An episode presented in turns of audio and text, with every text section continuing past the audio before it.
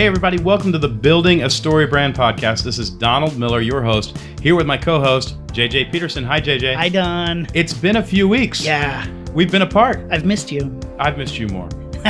I did some traveling. You did some I traveling. did some traveling, yeah. Uh, lots of fun. And it feels like we kind of recorded the first few episodes, then we took a break. We, Yeah. We've already recorded the interviews, but we needed to record these things. It feels like a lot has happened. Like when we were gone, we launched a podcast. Yeah. and this is number four. This is number four in the series, which, The fourth episode of the Building a Story Brand podcast. by the way, congratulations. Thank are you. in order. Thank Uh, you. We hit number one on marketing and management, or management and marketing, whatever it is, Yes. on iTunes, and we're featured today on New and Noteworthy. Thank you to to iTunes for featuring us, because I know there's a human being somewhere going, "I like you today," Yeah. because I don't think it has to do with anything other than uh, some guy. well, it does have to do with thank you to our listeners. Thank you to everybody for downloading and for subscribing so and far, being a part thirty of this. thousand. Hopefully, that's a small number, but thirty thousand so far. Which is amazing. We're like a radio station. Remember when college kids had a little, you know, they just wanted to play that new Depeche Mode song and they felt like they had all that power. I feel that way again. Mine was more like whoop, there it is. Whoop, but yeah, yeah, uh, you're, yeah, you're a little younger. yeah. Well, uh, it's pretty awesome. I think part of the reason that we're succeeding is honestly because we help people clarify their message. And I believe that there are three things people want more than anything else in the world they want to be seen, they want to be heard, and they want to be understood. yeah. And that's what we do. Mm-hmm. We help companies be seen, heard, and understood. Most companies have a message that is so cluttered and confusing, nobody sees them, nobody's listening, and nobody understands. Yeah. And so we have this great process that helps you figure that out. If you're new to the podcast, go back to episode one because we kind of review what the process looks like. Yeah. It's a seven part framework that you can learn. It is the Six Sigma of messaging, and we uh, we love it, and it's working. So many of our clients are doubling their revenue. Uh, we don't want to promise this, but a couple clients are quadrupling their revenue Yeah. just because they got their message straight. Yeah, it was pretty fun to hear back. Even people who've heard things on the podcast and are writing in and saying, "Oh, this has helped me so much." But my favorite thing is taking companies through this because we have great people with great products. They just can't position themselves well in the market to be heard and understood and seen. And so we invite them to Nashville, or we go to them uh, to their companies, and we help them go through this process. And JJ, what I love about what you just said is that it is a shameless plug for StoryBrand. Yeah, without a and doubt. coming to one of our workshops and clarifying your message. So go to storybrand.com, learn more about that. Also, what we love is a lot of people uh, they've sent us their websites and they say, "Can you review my website? Can you please?" which we do in every podcast. We do it at the end of this podcast. We do it at the end of every podcast. And yes, we can review it. Uh, but if you go to 5minutemarketingmakeover.com, 5minutemarketingmakeover.com, either spell it or use the number, you can get all the tips and tricks and all that kind of stuff in a very short period of time. Now, this is just the tip of the iceberg in terms of helping us uh, revolutionize your message, but it's going to be really valuable resource for you. Go to 5minutemarketingmakeover.com. And here's the thing you're going to e- enter your email address, and then we're going to on ramp you to buy a whole nother product. And you say, Don, I don't want to be on ramp. You do. And here's why print out every one of our emails and study them because it's exactly what you need to be doing with your clients. Yeah. All we're doing to you is what we're teaching you to do to your clients. Yeah. So why wouldn't you want to go through that? All right. Today's episode is fantastic. oh, I'm so excited for people to hear this. It's all about having a plan. Yeah. Talk about that. There are seven different phases of the story brand framework. Right. And we've gone through the first three in the first three episodes of the, of the podcast. Know your character and what they want, the problems, the three kind of problems that they have to overcome, how you come alongside them as a guide, the 2 Mm-hmm. ways you come alongside them as a guide, and give them a plan. So that's what this episode is about is the plan. Talk about that a little you bit. You need to provide for your potential customers preferably a three-step plan that gets them from a problem to a solved problem. Hmm. Now you say, Don, I can't do that. There's 37 steps. Then break it up into three phases. Once you get to four, buying decreases. So it's kind of like stones in a creek. If you and I were on a hike and we have to cross this creek, and I say, let's go. And you say, I don't want to get wet. And I say, wait, there's a stone here, a stone here, and a stone here. And that's how we're going to cross this creek. You're much more likely to cross the creek. So when you say, Don, I've got a lawn care company, we could really take care of your lawn. Why don't you hire me? I'm 2% ready to hire you. But when you say, Don, I've got a lawn care company, uh, we really can revolutionize your lawn. You're going to have a lot more time, and your neighbors are going to be jealous. Uh, there's three phases. One, we analyze your lawn. Two, I give you a customized strategy. Three, we execute it. Are you in? Suddenly I go, that seems a lot easier than I don't have any mystery in my brain about how this works. Yeah. And I'm much more likely to do business with you. In fact, I am much more likely, percentage wise, to do business with you. If you don't have three phases or three stages or three steps that will get a customer from their problem to their solution, and part of those steps is doing business with you, then you're losing out on sales.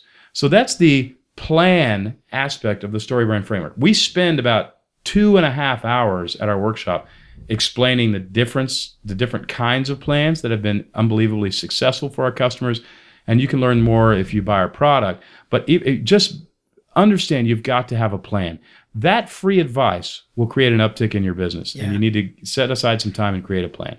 That said, uh, as our gift to you today, we wanted to talk to somebody who has a plan. Now, it's unrelated to the plan Yeah. you want to create to, It's for not your the story brand plan. Not the story brand plan, but it's something that every business leader needs, and it's a life plan. Yeah. It's a plan that you put in place to organize and declutter your life so it makes sense. And I love the woman who we interviewed today. yeah. Claire Diaz Ortiz is amazing. I mean, Yeah, she's I've known her for a little bit. You've known her for quite a while. Yeah, she she's an old friend, and but she becomes an old friend pretty quickly. Yeah. Claire was one of the original executives at Twitter. She helped launch Twitter and turn it into the multi-billion trillion dollar megaphone Yeah. of nonsense that her, it is her handle on Twitter is literally at Claire, meaning she was the first Claire on Twitter or had the power to steal it from the first Claire. That's right. She actually called me once because she said, "Do you want Donald Miller as a handle?" And I was like, "Well, I think there is a Donald Miller. You know, he kind of beat me." And uh, she goes, "Oh, we'll take care of that." So I'm pretty sure there's a Donald Miller buried in New Jersey somewhere, and I've got his Twitter handle. But uh, yeah, Claire is amazing. Uh, she wrote a book called Twitter for Good about how people are using Twitter for social justice issues, and then she's written another book called Design Your Day, and it is a hundred-page small book that you can get through on a Sunday morning, super easy, quick read. But I'm telling you, you know, half of life is just focus. Yeah. I mean, half the people who live an amazing life, the reason they do is because they're focused. They know what to leave out and have a plan to get to where they want to be. and have a plan to do it. And Claire's book will help you do that. The book is called Design Your Day. I want to talk to Claire about what sort of plan she used to organize her life because she's accomplished such an incredible amount. Yeah. She also got the Pope on Twitter. I know that's like one of the things that I love. She is the person who is known for getting the Pope on Twitter. And just a couple weeks ago, I'm telling you, we were at the Vatican with Claire, and we went to places I don't think we were supposed to go. so that's the power that Claire has with the Pope. We are so excited about this, the fourth episode of Building a Story Brand podcast. Here is Claire Diaz Ortiz.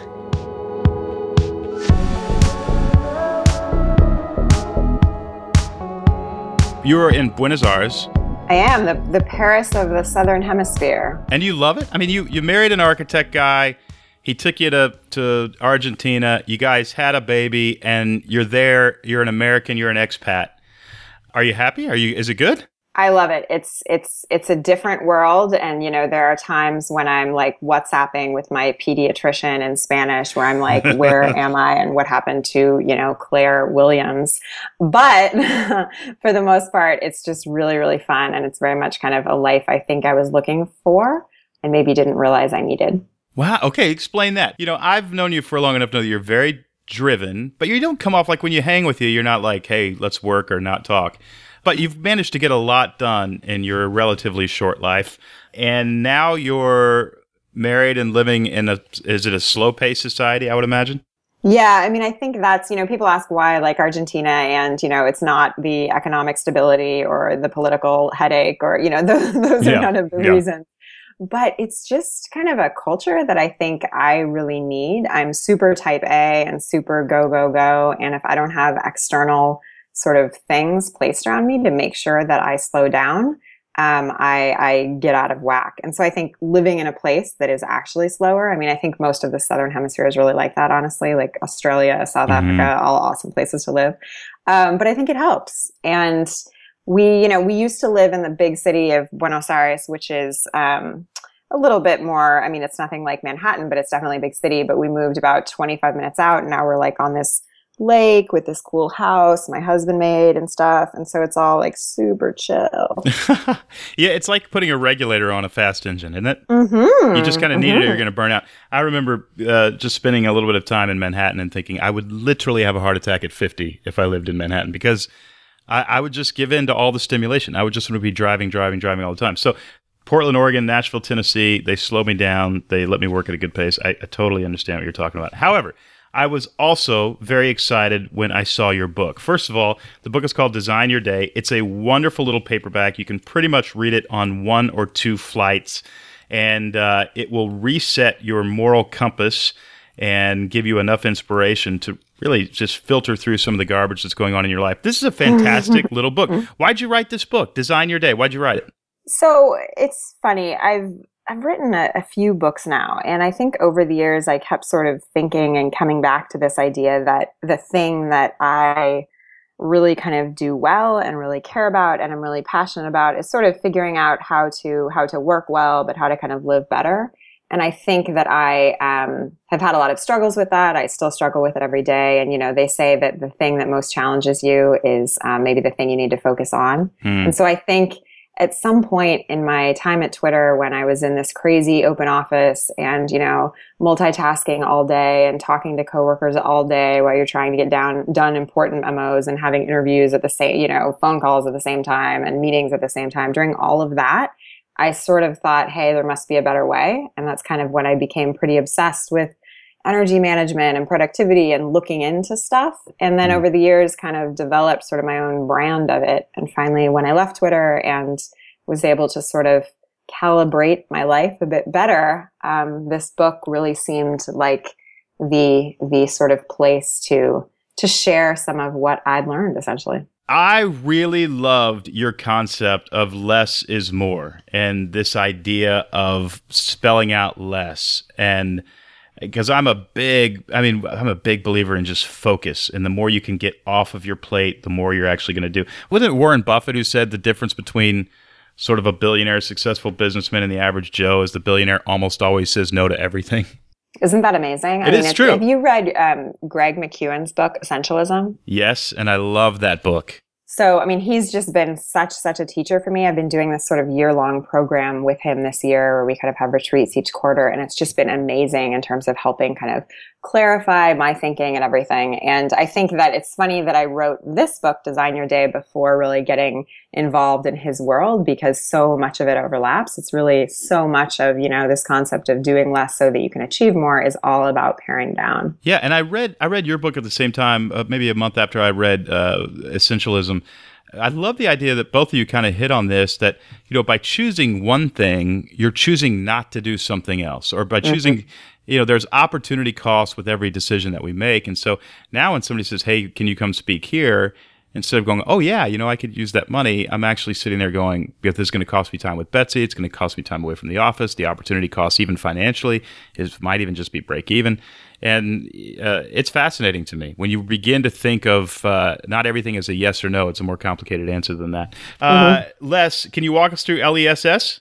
Sure. So the overall idea is do less. So the D was kind of deciding what's important. So that was word of the year and and getting some of those annual goals down. And then the O is really organizing your life to to fit those priorities because I think goals without purpose are I don't know dirt or something. There should be some great phrase, right? Um, so the less is is all about how you're going to organize to to get to hit those priorities and hit those goals and so the l in that is about limiting what you do to your best 20% and so again what is happening here is we're looking at the 80-20 rule or pareto's principle which says that 20% of what you do will reap you 80% of, mm. of your results right and so mm-hmm. the the, the converse of that is that we spend 80% of our time spinning our wheels to just get 20% of our results, yeah. right? So the concept in limiting what you do to your best 20% is basically an exercise I walk you through in the book that um, more or less what you're doing is you're making a master sheet of all the activities you take part in, whether they're, you know, things like cleaning the house and spending time with your wife or you know going to a meeting or or traveling for a client engagement whatever it is you make a list of those activities And then you also make a list of kind of your big wins. So the big things you did in the last year that were really, really successful. And basically, in the course of this activity I walk you through in the book, you end up trying to identify what are those things in your life that really are your best 20%. Hmm. Uh, so, you know, for me, spending time with my toddler, that's obviously my best 20%. Um, some of the work I was doing did fall into that best 20%. You know, you kind of get a sense for it as you as you go through the exercise and ultimately at the other end you come out with a bunch of stuff that are is not in your best 20% and so it's trying to figure out okay what do i do with all this other stuff and so some of that is stuff that you ideally delegate whether it's you know you hire someone or you already have someone on your team you delegate that out or you hire it out. And some of it is just stuff that you know no one should be doing ever essentially. Yeah, yeah. right? Um, and many of us you know email comes to mind certain emails come to mind when you say you know never do something. Um, yeah. so that's sort of the exercise and it's super powerful. And i think that a lot of it is also about mindset. I mean we have to say that here because you know we're lots of entrepreneurs are, are listening to you know this podcast. And as entrepreneurs a lot of people are kind of watching the bottom line. They don't want to make the expenditure on something that they can do um, mm-hmm. just as easily. And it's and it's totally the wrong way to think. I mean when you do this exercise you see that oh hey um, yeah it's true. I'm only spending two hours a week doing my own travel bookings. But two hours a week of your precious energy when in reality you don't have 40 hours of you know energy yeah yeah. work each week, you've got to take that off your plate. And, you know, you start to sort of do that and sort of figure what is two hours of my time really worth? And it's not worth doing this. This should be sent to someone else. Yeah. Sort of- I love it. And then also just, uh, you know, since I really understood this concept, thanks in part to your book, um, I get a lot more time to play because I realize all of that is wasting time. Really, this is what is profitable for my company that doesn't take me that long to do. If I just focus on mm-hmm. that and I say mm-hmm. no to all these other meetings, mm-hmm. I get to play. I get to enjoy my life a little bit. Well, and that's critically though, Don, the play is critical for your productivity. Oh, I it mean, absolutely is. There's no like, question. Essential. Yeah. yeah.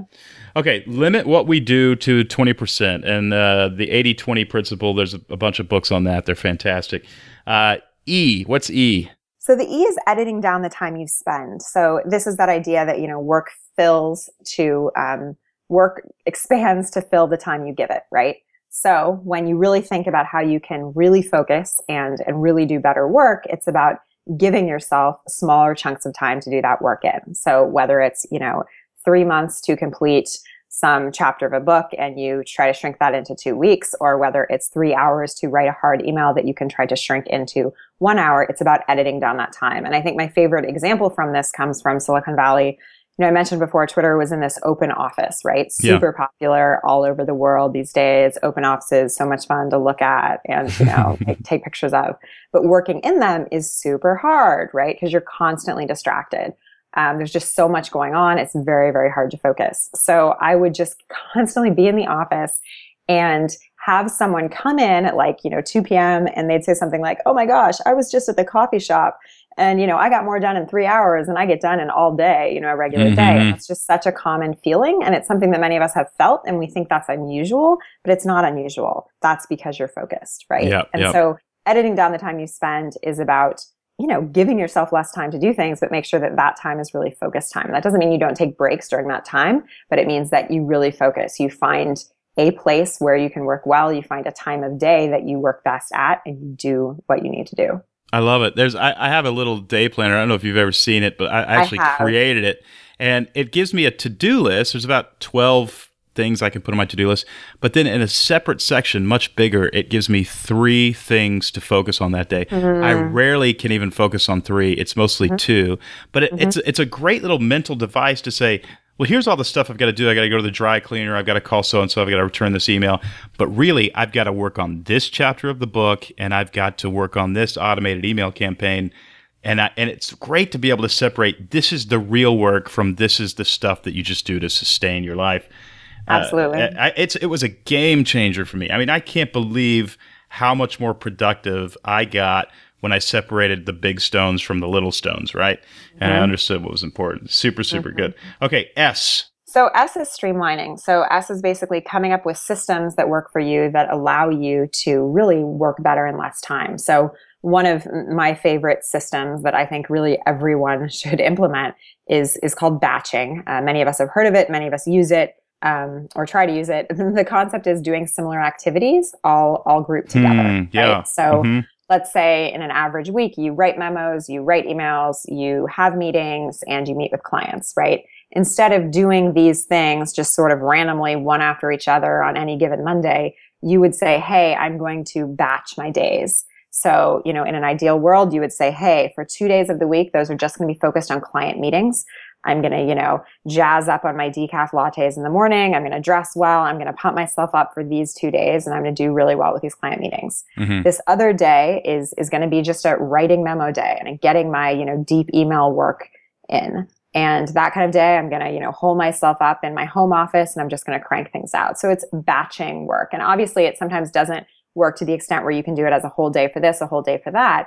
But you can, even in you know corporate environments, as as I have shown while working at Twitter, do it within a given day. So hey, you know the mornings are for this, the afternoons are for this, and this is absolutely life changing. I mean. Multitasking, we think of it as doing two things at once, but it's also switching back and forth between Right. tasks. Yeah. And we lose a massive, a massive amount of our productivity by doing this. And so instead, just focusing on one thing and sticking to that one thing and monotasking is, you know, is going to reap you crazy, incredible rewards. Oh, I love it. Okay. And then the final S, stop. Yeah, I mean, this might be the most important. Uh, you know, you you touched on it when you said, "Hey, when you work more productively, you have more time to play." But the concept in stopping is just to to get out of your own way and to and to rest. You know, studies show that most of us max out at around 37 productive hours in a week, or around 37 work hours. Beyond that, we're not very productive. I think I max out around 25, honestly, from Hmm. the ways that I, you know, measure my time and, and see what I'm spending time doing.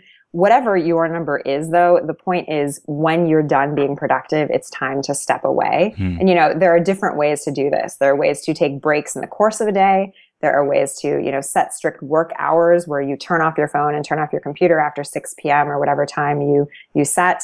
Um, there's the digital Sabbath, which I totally love. So it's taking, you know, one day off or usually about 36 hours, totally kind of not connected to devices. And then there's sort of the longer digital detox. You go on vacation for nine days and you, you know, don't connect your iPhone at all during that time. Hmm. So whatever it is, it's basically finding these ways to stop and plugging them into your regular life because this is the way that you will not burn out truly. Yeah, I, I love what you're saying because it's so important to recharge. And there are days, as I've gotten older, they've gotten easier. But uh, where I'll sit and I've got to work on a chapter and the words aren't there. And the reason they're not there is because I didn't sleep quite enough last night or I'm, I'm burn, burning out a little bit. And to sit there and go, okay, I'm going to actually physically take two days to rest. Mm. I'm amazed at how quickly it recharges rather than just pushing through. And rest doesn't necessarily mean stop working. It just means stop working on that and do the little Mhm. things and the odds and ends that I've got to get done in order to keep the company going. Um, but but huge. I mean, I I actually met with uh, Pete Richardson. You know Pete Richardson in Colorado. He's, I know of him, but yeah, yes. we, he did my life plan, and he actually said, "Don, how do you recharge?" And it was, I take my Mm. dog for walks, I go to movies, but he, you know, he didn't say recharge. Like, where do you find rest? Then he actually made me take those two or three things that I do to recharge and put them in my calendar. So on this day, in the middle afternoon, I'm going to go to a movie, which everybody listening to this goes. "Oh, well, you've got the life" or whatever, but. But quite honestly, I mean, when I started doing that, I started being more, not less productive. You can't run your iPhone all day without recharging it, and your brain's just not going to work that way either. Even in my office, we, we're such geeks. Like right out the back door, we, we kind of have this giant field uh, behind our office, and we play frisbee golf probably two to three Amazing. times a day. It's amazing. just Yeah, to but and we get more done. We get more done. Mhm. Claire, this was awesome. There are two questions that we ask everybody who comes on the Story Brand podcast. I'm super excited to ask them to you. The first is Is there a person, a person that you look toward and say, you know, I want to be more like them? Who is that person and why? Well, so I feel like my person is a bit controversial. Um, Go for it. okay, my favorite author of all time um, came to an untimely end, uh, but did amazing, amazing work in her in her short life and amazingly creative work. Um, so it's, it's Sylvia Plath, And I wondered if you'd say Sylvia Plath when you said her. Yeah. She came and to an end. I I worry I worry about sharing her as like kind of this mentory figure simply because of you know how her life ended up going. But I just think she is such an example of someone who had incredible brilliance and knew it at a young age, but also was able to sort of make time and embrace that. And I think that what those of us who aren't brilliant can learn from her is just this idea of, you know, making sure that you value creativity in your life. Yeah, and I wonder it's it's a shame. I wonder if, if she would have not died so early, if she would have had the perspective to have sustained for longer what she would have contributed to the world. That is a huge loss. A huge mm-hmm. loss. Also teaches you not mm-hmm. to date the wrong guy, right? I mean, yeah, it's. Got to be part of it. All right, what uh, what one book other than the Bell Jar and Design Your Day should uh, we all be reading? Final question: What one book should we all be reading according to Claire? Um, I think you should all read Essentialism. I mean, we talked about it on this podcast, it. but I think it's just an amazing book to help you sort of narrow down what is really, really important. And, mm-hmm. you know, Don, I have to say, I, I read Essentialism right around the time that I went through the story brand. And it was, I mean, it, these two things combined together just crystallized sort of everything for me. And I was, you know, I was going through this weird period of leaving Twitter, not really sure what was next. And it just made everything clear. Um, and so, you know, this year my word of the year is is called work by design, hmm. and it's a hashtag, it's a phrase, and it kind of comes from having written that book, and then I'm going to be, you know, launching a course and this whole online product thing called work by design, and I feel like it was you plus Greg's essentialism that that made me figure out sort of what was next and and how to get there. So yeah, cheers to you. well, that's awesome, and I, I, also recommend Essentialism. I think it's a wonderful book.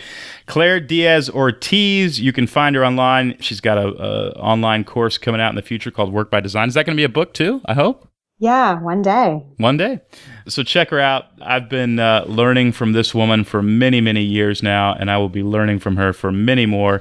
Thank you so much for taking time and, and just talking to the Building a Story Brand audience. I think we can all learn so much from this, Claire. This was really, really wonderful. Thank you so much.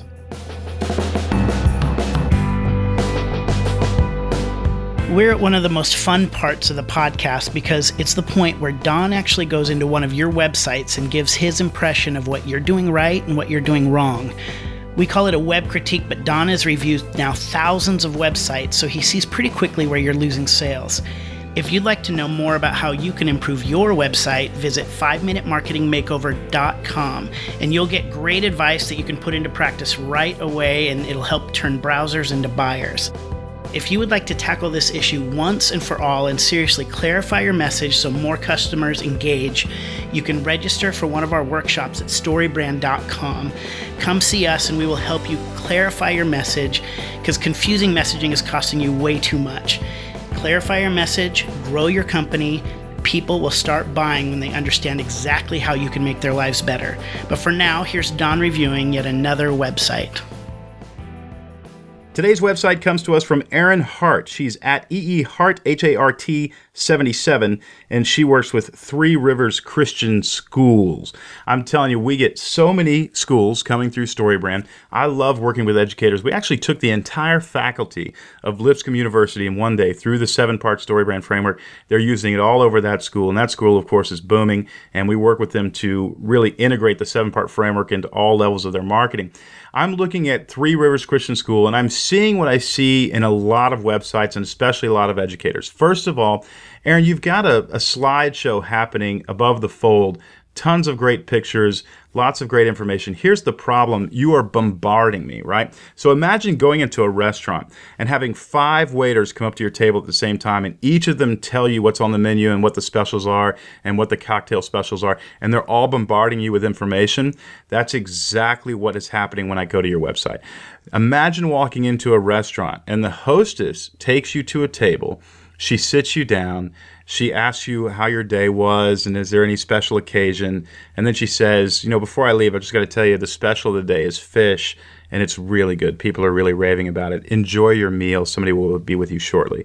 Well, that's how you actually let information be revealed slowly after listening uh, at, a, at a pace that people can understand. And when we go to a website and people are just sort of shouting information at us, Our first impression is not anything that you're actually communicating. Our first impression is clutter and disorganization. And I fear that your website is doing this. Get rid of this slideshow. What I want is an image of happy students at the school above the fold, and then a statement that just says what you are. The statement over that image needs to say, What is it? What is it? And if it doesn't answer the question, What is it? you're losing people. The other thing that you've got up here, and I'm looking at the top right and really the whole top of this website uh, is you have a ton of links home, admissions, about us, academics, athletics, early learning center, calendar, TRCS blog, support TRCS, contact, donate, online payments, alumni, subscribe to our newsletter. I mean, way too much information. I want maybe about us and schedule an appointment or schedule a tour. That's it. You, you can't have any more than that. You're giving us way too many options. Studies show that when you give people more than three options, that is, when you go to the fourth option, buying is reduced. Buying goes down. And so when you give people this many uh, options, and they're just not going to pay any attention to it. The other thing is, on the top right of your website, you should have one obvious button to press. You've probably got 10 or 12 buttons here. We need one that stands out and is a different color. Uh, and then as we scroll down, we just have a lot of text enrollment, academics, donate. You know, what the, the, the idea here is you want to pass the grunt test. And the grunt test means can you show it to a caveman and a caveman grunts what your offer is? You know, you sell great lawn care, uh, me lawn look better, good price, right? You want it to be that simple. And on your website, I'm afraid it's just not that simple. Uh, you've got a lot of good stuff going on here. You got a lot of pictures of smiley, happy people. I would think if a student is looking at this website, wondering whether they want to go to school here, they're going to look and say, oh, you know, I could probably be happy here. If a mom or dad is trying to make a decision, uh, you have an educated audience that's going to look a little further. You've got that going for you, but why not make it even more simple? You don't have to lose a lot of this text. You can just leave it scrolling down the bottom of the page, but we must pass the grunt test. And the grunt test is when somebody looks at your website for five seconds and they can answer three questions What do you sell? How's it going to make my life better? And what do I need to do to buy it? So, in short, clean up this section uh, here at the top above the fold. Get rid of this slideshow of images and text. Give me one image of happy people. Give me one statement that says what you are. Get rid of all of these buttons at the top of the website. Put them way down at the very, very bottom. Give me one obvious button in the top right corner. Schedule an appointment or schedule a tour. Maybe another button that says about us, but make it faded. I just I'm, I'm having to think too hard to engage this website and figure out what you are. And sadly, there's just too much competition these days to make people think. So that's the website. It's not a terrible website. We've seen so much worse. And not only that, you don't have to spend a whole lot of money to fix this. This is a pretty easy, quick fix.